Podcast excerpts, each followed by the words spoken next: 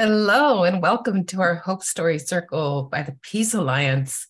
And welcome to Peace On, your source for inspiring conversations and information from thought leaders across the spectrum on topics related to the strategies of building peace, fostering nonviolence, and creating a world that thrives, shifting our understanding toward empathy, compassion, and connection.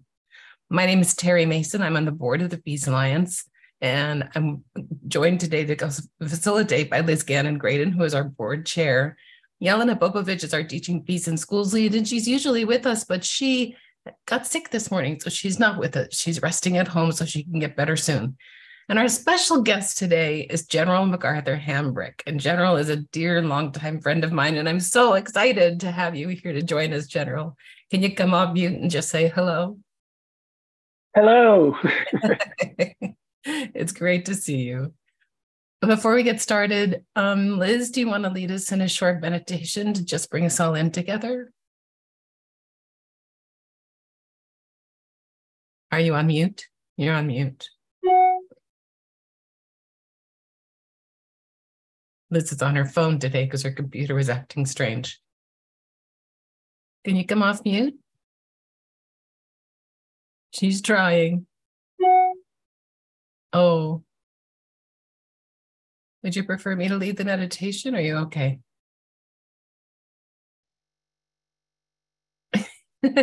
For those on the podcast, her image is jerking all around. I think she's trying desperately to, to make something happen on her phone. And she's not quite getting it. She needs to make it happen though, because we need to hear her speak some parts of today, if not the meditation. What do you think, Liz? Not working. Okay, let me take it then. All right, I invite everyone to take a deep breath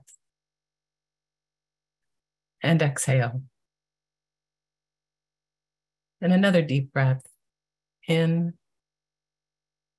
and exhale. And as you exhale, let all the tension come out of your body. Let your shoulders relax, your neck relax, Feel your sit bones on your seat. Feel your feet on the floor. Feel your body open up. And as you breathe, just notice the space around you. Notice the air around you. And notice how all the tension is falling away. Relax your eyes, relax your jaw,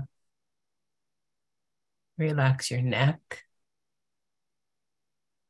relax your shoulders, your hands, your arms, your legs, your feet your hips, your knees. Let everything fall away and feel restful. And breathe.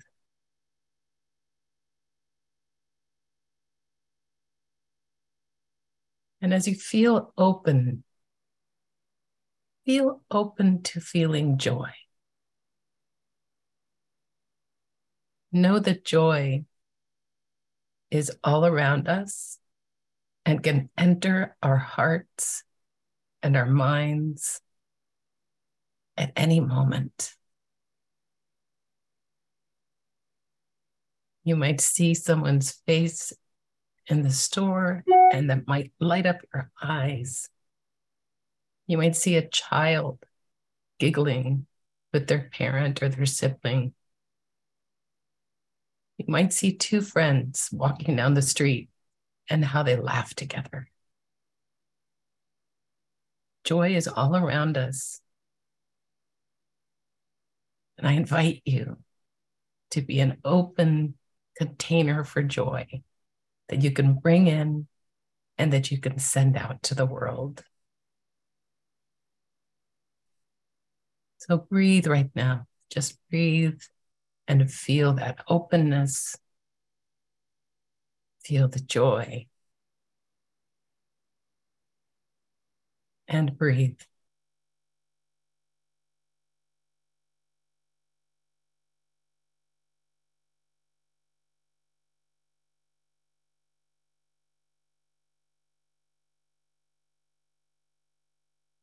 And now take two more breaths, one deeply in and out. And one more in and out.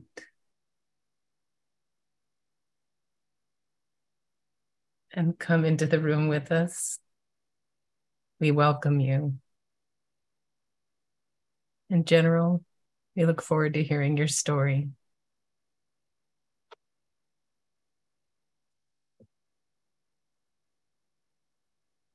Are you ready for me? Yes, yes I am. Okay.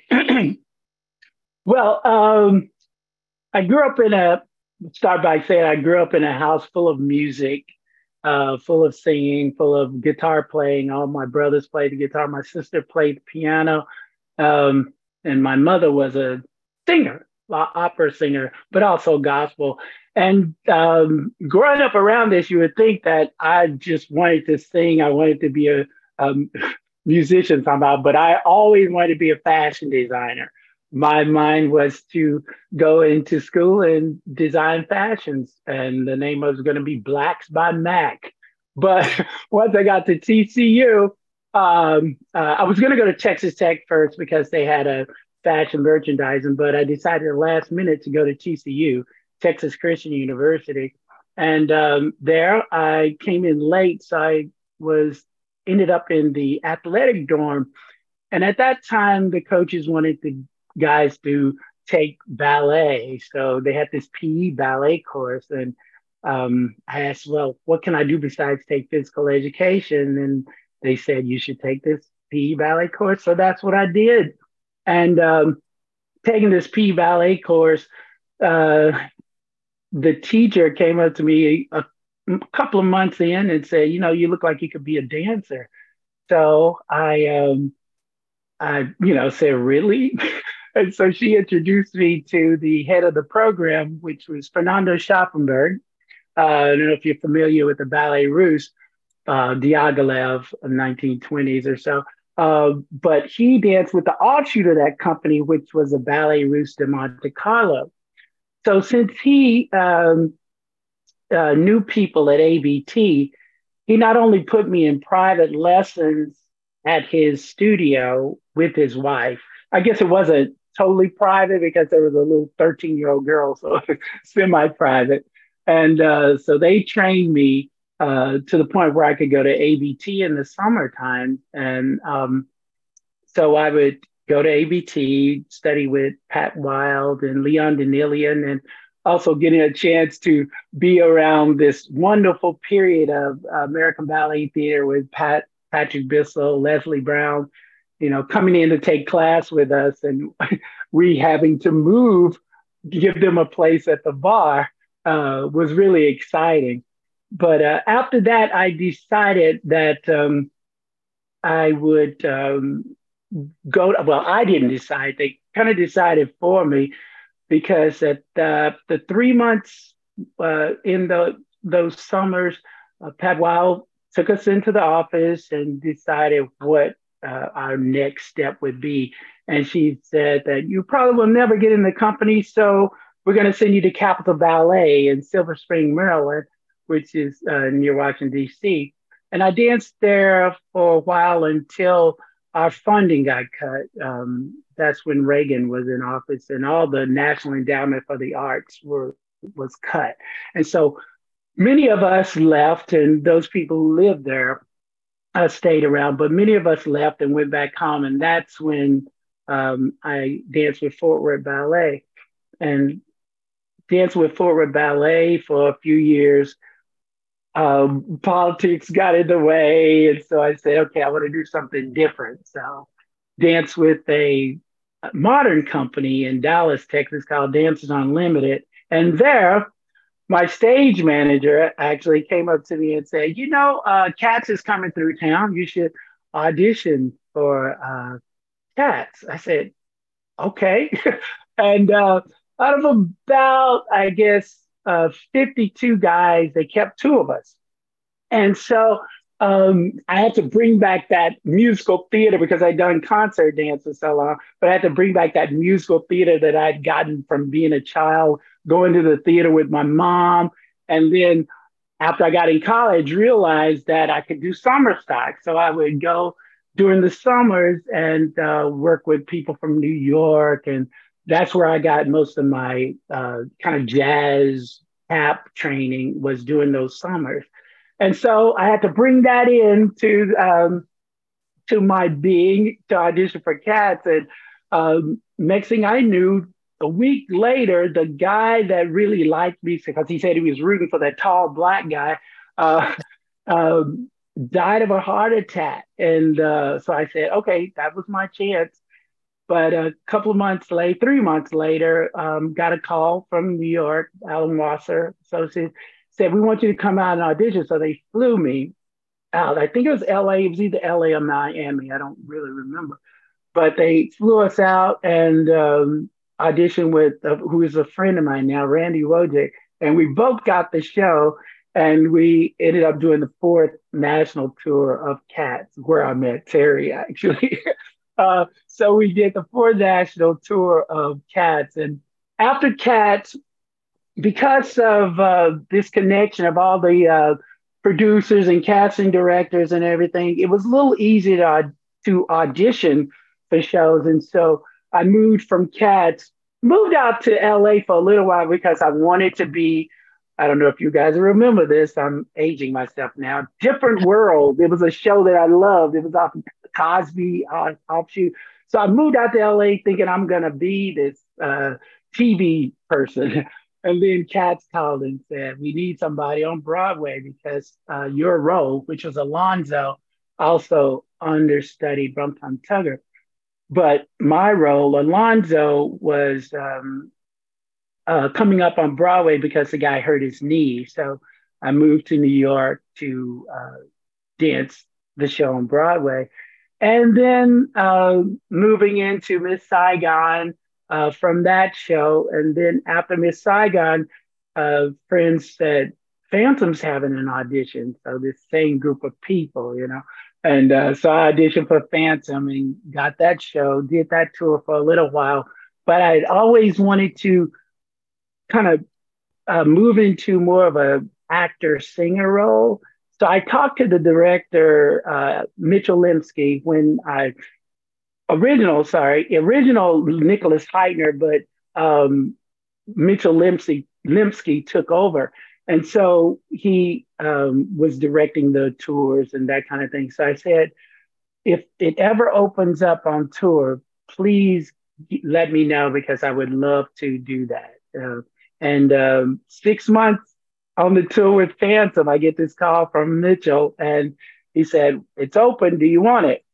And so they talked to each other because it was the same companies and they uh, allowed me to get out of one contract and move into the other.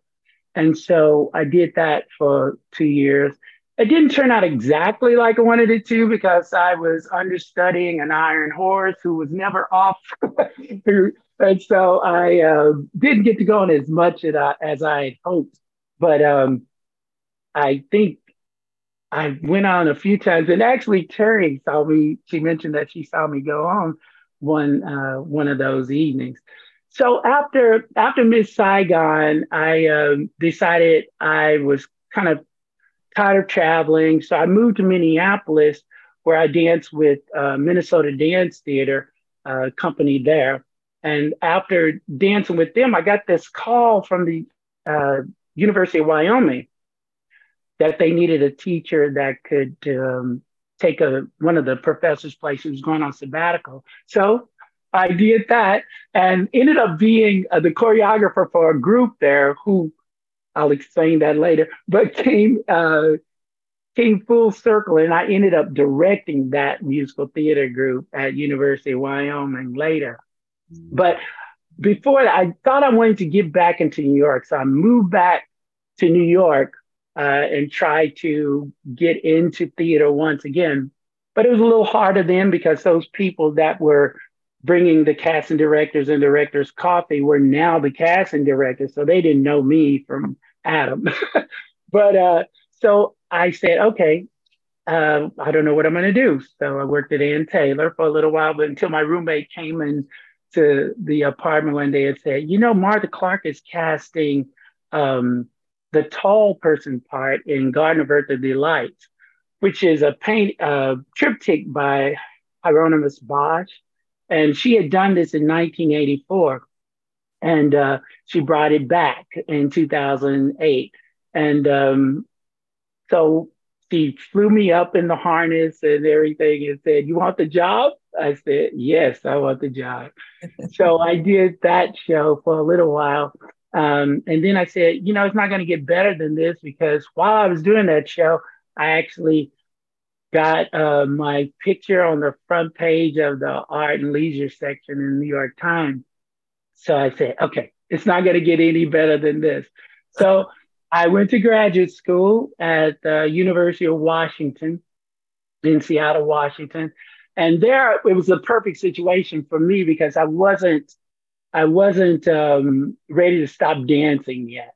So I did that school um, for uh, two years. It was a two year program, which I danced with the chamber dance uh, company there. And moving from um, moving from that uh, that experience, I never thought I'd be a teacher, but it seemed like the right path for me at that time. And so um, I asked my friend who I had actually met at University of Wyoming when I was teaching there. And that's why I always tell my students, don't burn bridges because you never know. And um, so I asked this guy who danced with one of the companies, guest companies, uh, Pia Pucci, to um, write a recommendation letter for me for the University of Utah, where I wanted to be the musical theater uh, uh, director.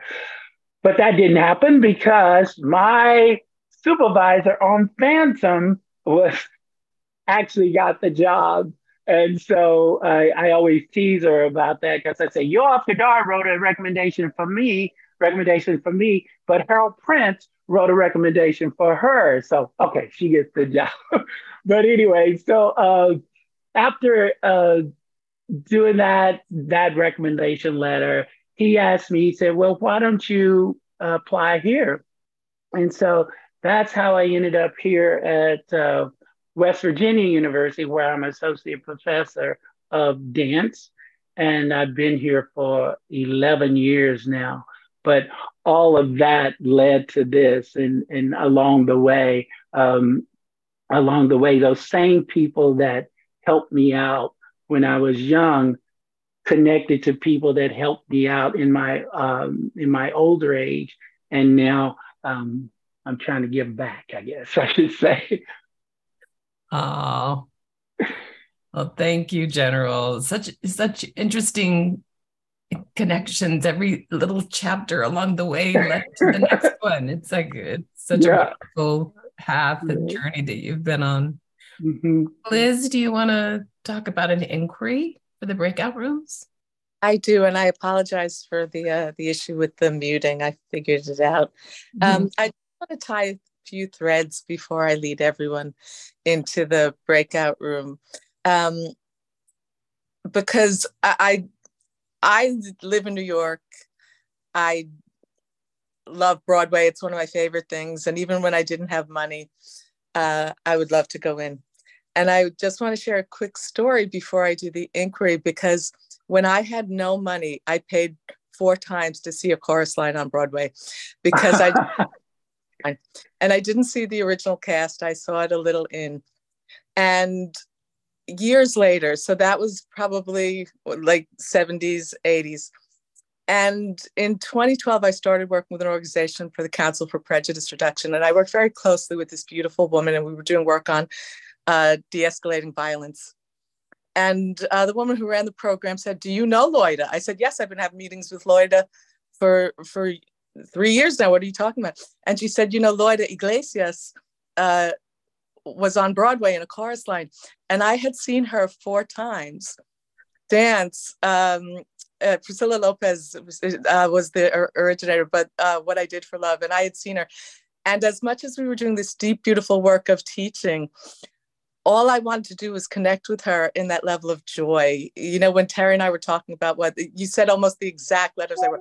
What brought I all I could connect with was this beautiful woman had brought so much joy, and I often think of the connection between peace and art because artists have this ability to awaken and imagine and create new visions and create joy so i i really love having Uh, inviting artists of all kinds into our hope story circle at the Peace Alliance and so i i love that part that you were this beautiful dancer artist and a teacher so i think as the inquiry i thought of something else but i'm going to invite into this space a question that my husband offered that I always ask. My husband is an artist, and he said that every he feels everyone came to the planet to be a healer, an artist, or a teacher, or some combination of the three. We can heal through our art. We can teach through our healing.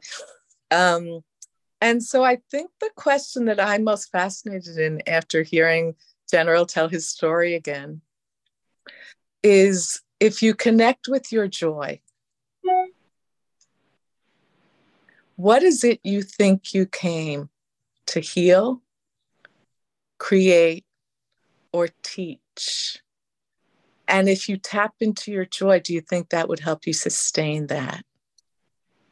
I love that Terry invited us to tap into joy. What is it you think you came to heal, create, or teach? And how can tapping into joy help you sustain that? Does anyone have any questions? I just put that in the chat for you, Liz. Wonderful. So we're going to go into breakout rooms, and our agreements in the rooms are to speak with your heart, to listen with your heart, to say just enough so that others have an opportunity to share, and to keep confidentiality. When we come back to the big room, we'd love to hear what's bubbling up for you. If you have any thoughts, questions, reactions, things you'd like to share, but don't tell someone else's personal story. Talk to the themes or talk about your own story. So I'm going to pause the recording and then we'll be back in just a little while. Welcome back, everyone. It's nice to see your faces. What's bubbling up? What would anyone like to share? Feel free to come off mute and share something. Something you're feeling from your own story or a question or reaction to what was discussed. Who'd like to share?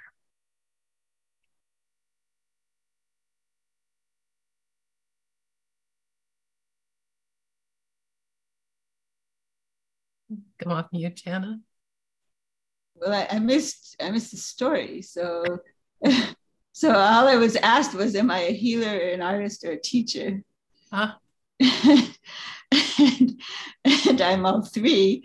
But uh, I started to share at the end when the time ran out with that I um, I taught a course for kids and middle school course. I taught it for three semesters. It was an outdoor course, and uh, it was it was called it was called holistic health and ethnobotany, but wow. it was really an herbal medicine course for kids and healing. So I taught them to be healers for themselves and others. And the middle middle school kids really loved it. And you know, I mean, like they would tell me that you know they traveled and that you know whatever they had some sore or pimple or whatever, and that calendula salve really worked, or you know they'd come back with all kinds of stories. So I have a link I can share. Um, Love that. That sounds marvelous. I did that some years ago. But anyway, thank you for the question. yeah. Would anyone else like to share? Anything bubbling up? Um, I shared also that I'm all three. Um, General, thank you for your story. And uh, the the piece about connections um, that you mentioned and Liz brought up was mind blowing because Carolyn and I, we were in the room together first.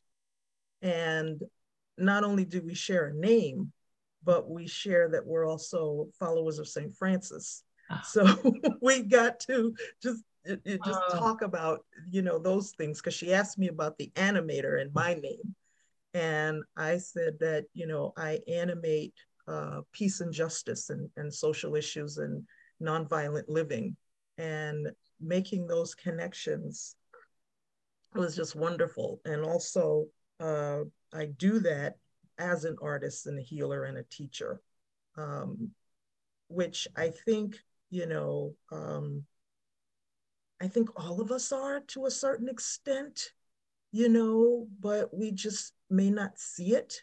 You mm-hmm. know, uh, Carolyn says she gardens and mm-hmm. knits. I, I think that's that's creative that's being an artist that's that's amazing and that's what brings us joy when we can do those things and not only it brings joy for us but it radiates that joy out to others who receives whatever we're um, creating or you know uh, teaching um, so it, it's it's uh, it's lovely to make those connections and share. So thank you. Thank you all for being here. Thank you, Carolyn. Yeah, I, I, I agree. I think we are all at least one of those three, if not more. Yeah. So this fabulous connection, did the computer put the groups together or did you say those two have the same name? No, the computer did it. I'm not I'm not responsible. Serendipity, how we have similar interests. She is going to be my resource because I've recently signed up to help with a group and I have no idea where I'm going or what I'm doing. And now I have a connection. And then when you asked about the three, I identify as a teacher because I taught elementary school for 40 years. But you're so right. And Jenna reinforced teachers have to be all three. Oh. And we agreed that right now our schools need the teachers and the students, our nation need help because art has been eliminated or is being eliminated. Yeah. And the stress on academics and children need to be children first and after the confinement of the pandemic, the need for expression, whether it be physical or artistic, you know, in, in many, many ways, is just really pervasive amongst young people of all ages. Mm-hmm. Yeah. Wonderful observations, Carolyn. I, I yeah, I think I think universally there's there's a concern about our young folks after the pandemic is what you know how they're going to evolve past it um, is I, I think of the really little ones as the ones that don't have enough life experience to realize that this is only a, a short time period we're going through. You know that that's been their whole existence. It's like how do they get back into life and learning social skills and not be afraid of being with people. I just you know I think of those things. I just wonder how you know how they're all going to evolve. I I have every confidence that they'll be okay. I have to believe that, but you know it's going to be a process you know it's going to be a process in general before we close you were talking about your experience teaching during covid and when we were in the breakout room. Do you want to share any of that? Oh i was i was just saying how um, there were some great things about it and there were some good uh, some not so good things about it but it it gave us a chance to like explore new territory as as professors and students and um, how we would deliver dance online or uh, uh, dance history. I also taught how do we do that online.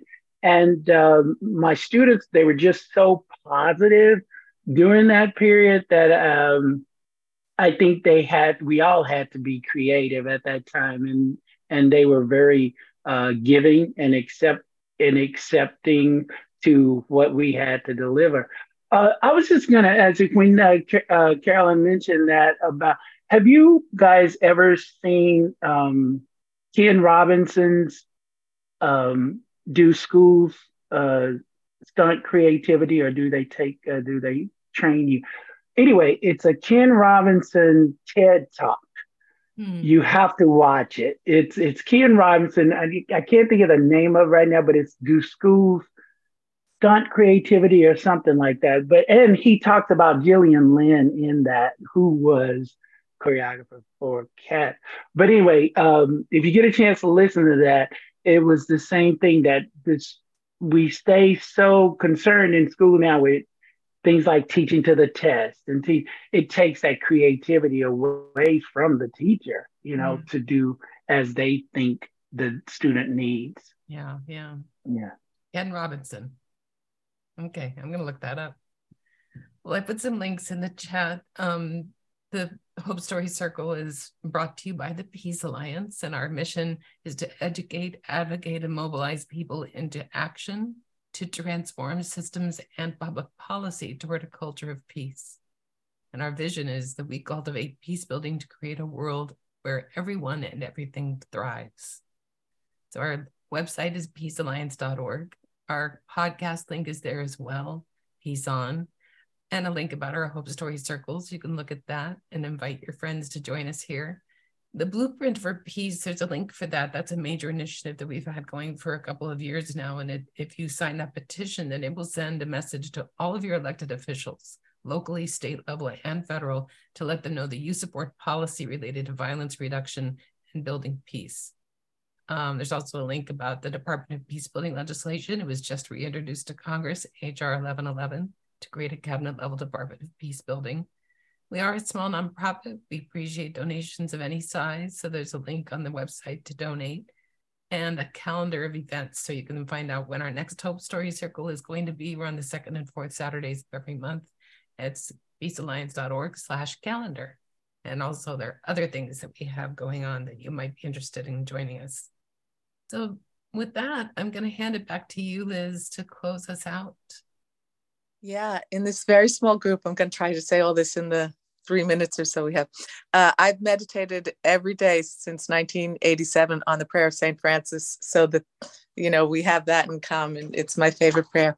And I actually ended up teaching at St. Francis of Assisi School. So, um, but I want to tell you a story about a very special student that I taught once. And I was teaching in a private school, and some years we had a budget for an art teacher, and some years we did not. So we each had to teach our own art classes. And I am not an artist, and it it seemed a disservice, but I was a history teacher and I appreciated art. And so I used to try to bring art and history together. And one year when I was starting a, um, a unit on war, I don't know if any of you know uh, Picasso's uh, La Guernica it's a it's a mural, right? And it's it it's about a bombing in the Spanish Civil War. And I showed them a picture of how when he was young, he painted very realistic portraits. And then I showed them La Guernica. And I said, why do you think someone who could paint like this painted like that? And one of the boys said, I don't know, maybe he had a stroke. And I said, no, you know. Um, and I said, well, what do you think of it? And the same boy said, well, I wouldn't hang it in my house because it's ugly. And there was a young girl, Ileana, and she was sitting in the back. And as only a middle school girl can do, she went, It's about war. It's supposed to be ugly. And I had, and it was so awakening. I loved it. And that week we were having a parent teacher night. And Ileana was the most talented artist I ever seen. She was beautiful. She, her colors, everything she did. And her mother sat down with me and we were middle school, so they had six teachers, and I taught history. And her mother came in and said, Mrs. Graydon, you have to talk to my Ileana. She says she wants to be an artist. And I told her that's no way to make a living. And she listens to you and she respects you. So you need to tell her that that's not a good thing to do. And I looked at her mother and I said, Ileana has five other teachers. If you want someone to tell Ileana not to be an artist, you're going to have to talk to one of the five other teachers because I think she must be an artist.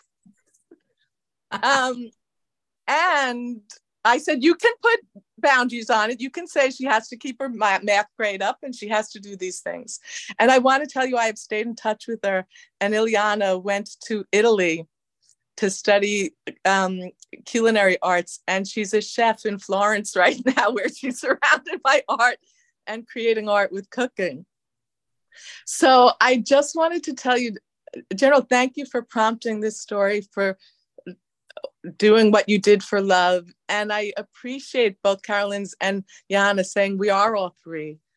But I would like maybe as we send us off into the week and the next two weeks to think about those ways where we can awaken the artist in all of us, right? I think you're all right, healer, artist, teacher. But I think that idea of connecting in art, it's such a profoundly beautiful thing to the world. So, General, I'm thankful for your story I'm thankful for your uh, commitment to both art and teaching, and I'm thankful for all of you who show up here every every Hope Story Circle. Thank you. Feel free to come off mute and say something if anyone wants to say goodbye. Thank you so much, General, for being with us today. Thank you. It was great. It was great. Yes, thank you. Thank you very much. Right on. Nice meeting everybody. Thank you for joining us today at Peace On. We hope that it inspires you to engage in dialogue in your larger community. Peace On is brought to you by the Peace Alliance, found at peacealliance.org.